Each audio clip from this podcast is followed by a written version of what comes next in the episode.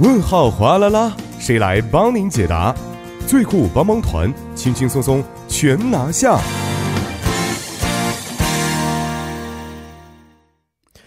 生活小贴士尽在帮您解答。首先欢迎我们的节目作家李京轩，京轩你好，大家好，主持人好，你好。那么首先来听一下今天我们要解答的问题到底是什么样的啊？您好，我前几天和从朋友那里啊了解到了一个很有意思的内容啊，就是说每个国家的急救电话都不一样。在中国呢，我们都会拨打的是幺二零，而如果在韩国打幺二零的话，听说是一个叫做茶山热线的首尔便民服务中心。所以呢，因为出于好奇，我想问一下节目组，除除了幺二零之外，韩国的公共电服务电话有哪些呢？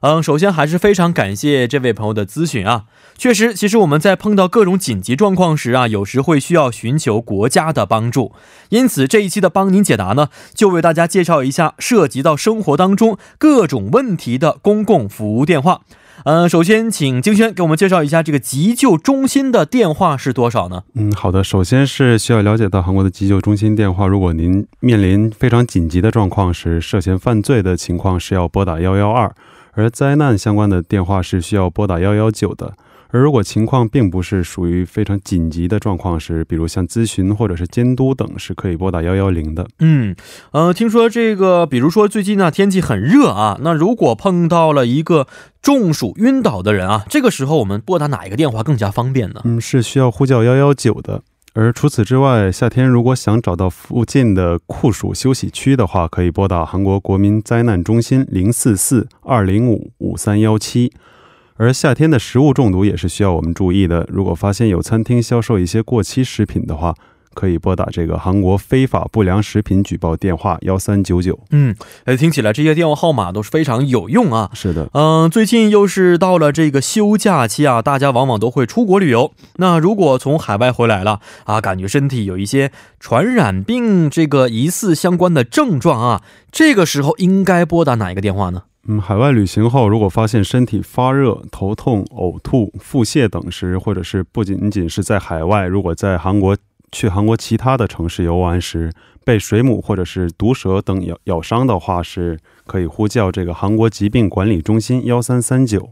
而在健康方面，如果除了刚刚提到的这些外，如果需要一些紧急福利或者是福利支援，或者是有像轻生的或者是酒精中毒等需要咨询时，可以拨打这个韩国保健福利呼叫中心幺二九，而如果想了解癌症相关的预防及诊断知识时，可以拨打韩国国家癌症中心幺五七七八八九九。嗯，那么除了在健康方面啊，这个安全方面，比如说我们在街上遇到了迷路孩子了啊，这个时候应该向哪里举报呢？嗯，可以呼叫韩国的失踪儿童寻找中心幺八二。而除此之外，在安全方面，如果遇到了煤气相关的事故，可以拨打韩国煤气安全公社幺五四四四五零零；如果在网上发生个人信息泄露等事件时，可以拨打韩国网络振兴院零二七幺二九七六三；还有就是，如果发生家庭暴力或者性暴力等时，可以立即拨打韩国女性人权振兴院幺三六六。嗯，哎，这些电话真的是非常的有作用，是关系到了方方面面啊。是的，嗯，那除了这些健康啊、安全方面之外，还有哪些公共服务电话呢？嗯，还有就是劳有关劳动方面的，如果在工作的时候遇到了老板的欺凌行为，或者是想了解就业相关的博览会或者是活动时，可以拨打韩国雇佣劳动部的客服热线幺三五零。